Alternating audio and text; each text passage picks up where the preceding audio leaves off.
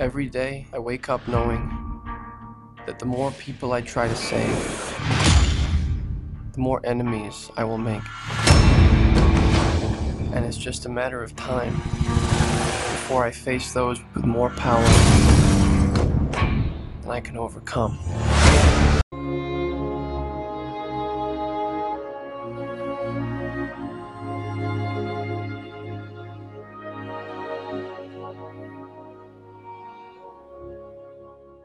Welcome everyone to the Pantheon. I am Ray. I'm Evie. And today we're talking about The Amazing Spider-Man 2 starring uh, Andrew Garfield and Emma, Tom- Emma, Emma Thompson, Emma Stone, and Jamie Foxx and Dale DeHaan. Is that, is that his name? I think so. He plays the Goblin. Uh, hmm. Yes. Ultimately, I think the Oscorp is the is the source of all things wrong in the universe when it comes to the Spider-Man uh, universe here. Uh, everything goes wrong. Oh, before we even get into that, Rhino. What, what's your thoughts on um, on the Rhino? Um, that was interesting. Not long enough. Mm-hmm. Do, do you like enough, the idea of this mechanical rhinoceros? Yeah, that's interesting. Actually, you know, uh, something that's there, not too, not too bad. You know, something's going to happen Mm-hmm. I'm I, am i am just wanting for more. What of, about Paul, Gi- Paul Giamatti playing the Rhino? Is did that surprise you in any way? Because you know he doesn't look like someone who would be like. I mean, besides being pudgy looking, I guess. Um, hmm. But someone, someone has the, the I don't know. What were your thoughts with that?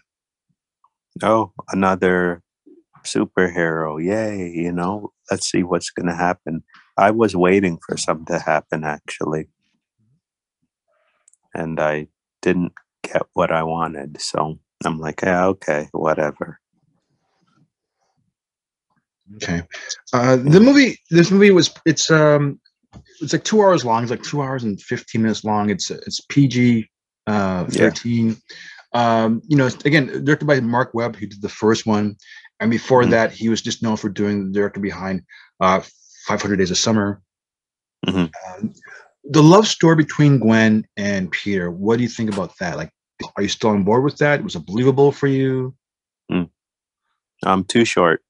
Mm-hmm. It was good, but too short. Okay. Oh well. right. Well, the part I call the Zulu time, the point of no return, is, is a one hour and seven minute mark, and that's the part where um, Harry Osborn f- figures out that Peter, not Peter, he figures out Spider Man got his powers through the Oscorp, through the spider bite, because he's a man running out of time. He's inherited his father's um, ailment where he's going to die. His body's degenerating from some sort of like defect in family gene pool. Mm-hmm. Uh, but the only cure he has is having Spider Man's blood. And he's figured out whoever Spider Man is, he might have the solution to, to his uh, disorder. And mm-hmm. all of uh, Norman Osborn's life, he's Oscorp's been catering to trying to find a cure to his own ailments, and he's unfortunately passed it on to his son. Now, now his son is desperate to find Spider-Man to solve his his issue, not mm-hmm. knowing that Peter is Spider-Man. So he's he's he's got like half the solution there. Uh, but yeah. he knows that Peter is the one who takes photographs of Spider-Man, so he goes to him asking for help. And at this mm-hmm. point is when you get to the, the, crescendo. Like this is where everything comes to a head. So that's where I stop the tape and say to myself, "Am I enjoying this? Uh, whatever the ending is going to be, however this is going to go, uh, am mm-hmm. I liking the journey? Am I liking the story?" Um, th- at this point, I'm actually up in the air. Um, I'm on board with the with the romance between Gwen and uh, Peter. The look of Electro, I'm not on board. It's like Penguin in Batman Returns. I don't know what they were thinking when they did that penguin. Okay. Looking, I think they were looking for too realism, like kind of like the Ang Lee Hulk. I think they were looking for too much of the psychological damage than it is being a man turns green to a monster. They're looking for the pathos, and I'm like, we don't want that. Um, right. They went for the uncanny valley of a man who's been electrically scarred, a man whose uh, nervous system has been electrocuted to see the energy going through his body. Uh, rather than going for the fantasy, they went for the the authenticity of it all. Um, oh, that's cool. Did you just how how did you like the makeup? Like, what's your thoughts on that? like how they how they portrayed Electro, like how his body breaks down, how he becomes ash, physical form, how he's submerged into water, like all the stuff that goes on to him. Even when the, the eels bite him, like all of that stuff. Yeah, that's yeah, I know. Eh? Yeah, it was interesting that whole thing. I didn't mind it. It was kind of like just something new. You know, I had no. Yeah, it was interesting. You know, a good change. I'm glad they put it in. Mhm. That's my thoughts. As a villain, what do you think of him as a villain? Um, it's what was all right. I would have loved to see more. If they did, that would have been okay. I just thought he he had too many codependency issues, and I think that was a character flaw for him. Um, Oh, okay. you know, like I mean, he had hero worshiping issues, and then when it, when the, your hero is not what you want it to be, the reality Mhm. kicks in. There's a fall from grace in that. There's a couple of things that, like when reality sets in uh, for people who are delusional, it's a rough ride, and you see that through his through his lens.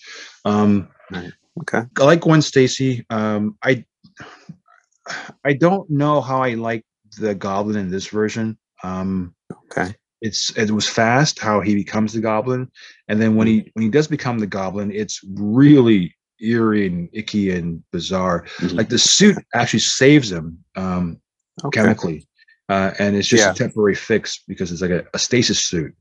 Um, wh- who do you Mm-hmm. Like better? Do you like the uh, William Dafoe Goblin or do you like Dale DeHaan's Goblin? I like DeHaan's version. Mm-hmm. Yeah, I liked his version actually. You know, he's like ha ha ha. Yeah, I like that version to be honest with you. Okay. You know, makes me want to see more and see what's going on and what may happen. Uh, would you like to see the rhino more? More of him? Um, no. No. Okay. Okay. All right. That's all good. No, it's just I just don't like the, the look. It's just a robotic guy, and, and when he was in the suit, it was like you could tell it's just like him in a screen. That's not really his got head. you. So the thing I like though is when he walks past the Oscorp, you're seeing all the Sinister Six, uh, like uh, weaponry. Like you see the Okay. Vulture, you see uh, Octopus, Doc, Doc Ock's, like leg tentacles in the Okay. in the vaults as he walks by, walks by the the Oscorp um, um, armory, whatever it is, or, or hidden vault or secret Okay. vault. Right. You could tell that Sony had I plans to do a future stuff, but of course it never became to fruition. Yeah. Um, speaking of Okay. speaking of that, did uh, is there any characters that, that that you think was done better in this version, like than anything else in than any other version in Spider-Man world? Um, I don't know. Fantastic Four, maybe. I have no clue, to be honest with you. I don't know. There's other other superheroes I might have wanted to see in there, and some maybe not. Anyway, it all depends, right? Okay. Well, for me, the only thing I got out of this that that satisfied me was that they went further with the uh, Richard Parker and his wife. In part two, you see their demise. You see what happens to them, af- really, like how they Mhm. died and Right. how um, is what his uh, project was and what it meant for Peter. Like Peter was meant to be Spider-Man, and Yeah. we never knew that. Like he was genetically coded to be Spider-Man, and not no one knew about that. Right, right, Uh, right. yeah, um, you're right. You know, because he coded himself, right? So Mhm. uh, it's just fluke of nature that, that he got bit by the spider by, by, the, by the spider bite and became Right. Spider Man.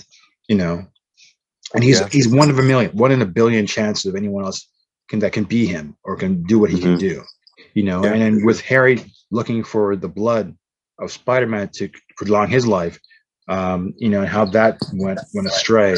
Uh, it just proves that you know how special Peter Parker was. Like he's lightning in a bottle, like Yeah. the, lottery, you know. So um his destiny it, it gives it, it it gives a different look at a, a, a hero's destiny in a very like miniature way, and also Mhm. gives gives you a backstory of his childhood. So, so I thought that was really good. I thought you know because no no no other film or cartoon or maybe maybe maybe the comic books, I don't know, can gives you that more story of you know the parents, like not the Aunt May and Uncle Ben, but like Peter's natural birth parents, and how Okay. how it affects and how it affected him, uh, the child going into his adolescenthood and and to become and to become the hero that he was meant to be. You know, Mhm. beyond what uh, Ben Parker's last words were to him, that kind of shapes him to be the hero that he is.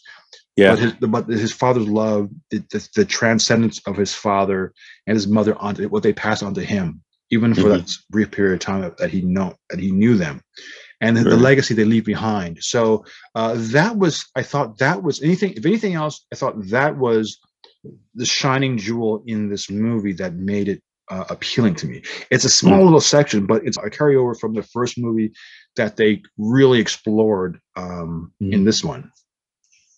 Right. Cool. Okay.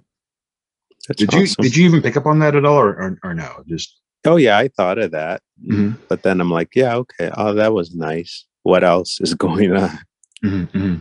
Yeah, I, yeah, it was. Yeah, um, yeah, that was a good thing, you know. But then for me, yeah, that was a nice little moment. I'm so sorry, I'm late. I had a traffic thing. Did your traffic jam have anything to do with being, I don't know, shot at by machine guns? Yeah, yeah. Oh, that was implied. I was implying that.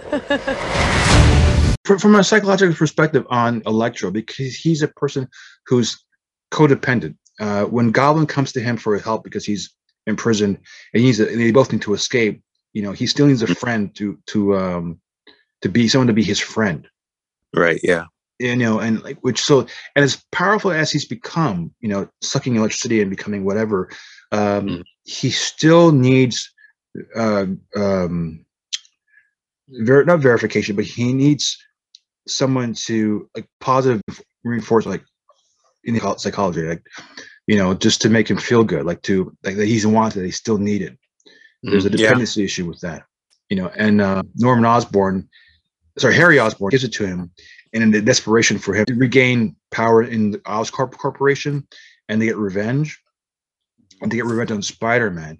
But he needs that nudge of someone to be there in his corner to, uh, you know, give that operant conditioning, that positive reinforcement. To, uh, like a dad type thing or a mom. Mhm. You know, he still needs the support. right. Yeah. You know, he wants a bit of this, a bit of that. That some people are like that, I guess, you know. Mhm. He just needs some support, which is fine, I guess. But it can make you go either one way or another way. Okay. Well, let's get into the email bag. Buford, mailbag song. Hit it! Letters. I get letters. So many letters. Uh, I'll go first. Uh, for the Amazing Spider-Man number two, I have um, the Amazing Spider-Man two is by no means unenjoyable. It's just all kinds of stupid. the best approach: don't think too hard about it at all. Okay, that's pretty cool. And how about what do you have?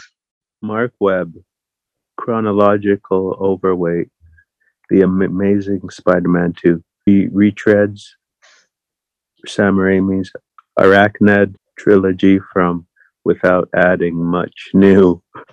Mhm. Yeah. Yeah, that makes not much. That doesn't make much sense when even when I read it out. But No, okay. I think so. So I think what they're saying, if I'm reading correctly, is that uh, they're a fan of Sam Raimi, Spider-Man 2, and that sequel is better than this sequel. Yes, I think Spider-Man 2 with One Doc Ock is a superior storytelling and psychological uh, analysis look on Peter Parker and someone with self-doubts and um, where do you go and where do you how do you top the first one? And I think uh, the second one is a superior version and excels both emotional hitting emotional beats as well as action. There is some really cool visuals uh, and how they go after Electro with the um, the electrical rods and how it makes uh, like a musical theme music. It's like a, s- sym- a symphonic uh, orchestra playing. What do you think of the final fight scene with Electro? Oh, that was really, really, you know, uh, who's gonna win the fight, me or you? You know, both good are fighting each other. we'll see what happens. Either it's good or or bad will happen. We'll see. Okay. Well, with that, I am Ray. And I'm Evie. We'll talk to you later. Take care. Peter Parker, Harry Osborn. You're gonna want to see this. Oscorp Get you. under surveillance. Why? Isn't that the question of the day? There's something you're not telling me, Aunt May. I once told you that secrets have a cost. The truth does too. My name is Richard Parker. I have discovered what Oscorp was going to use my research for. I have a responsibility to protect the world from what I know they're capable of. What is all this? The future. We literally can change the world. What about Peter? Not everyone has a happy ending.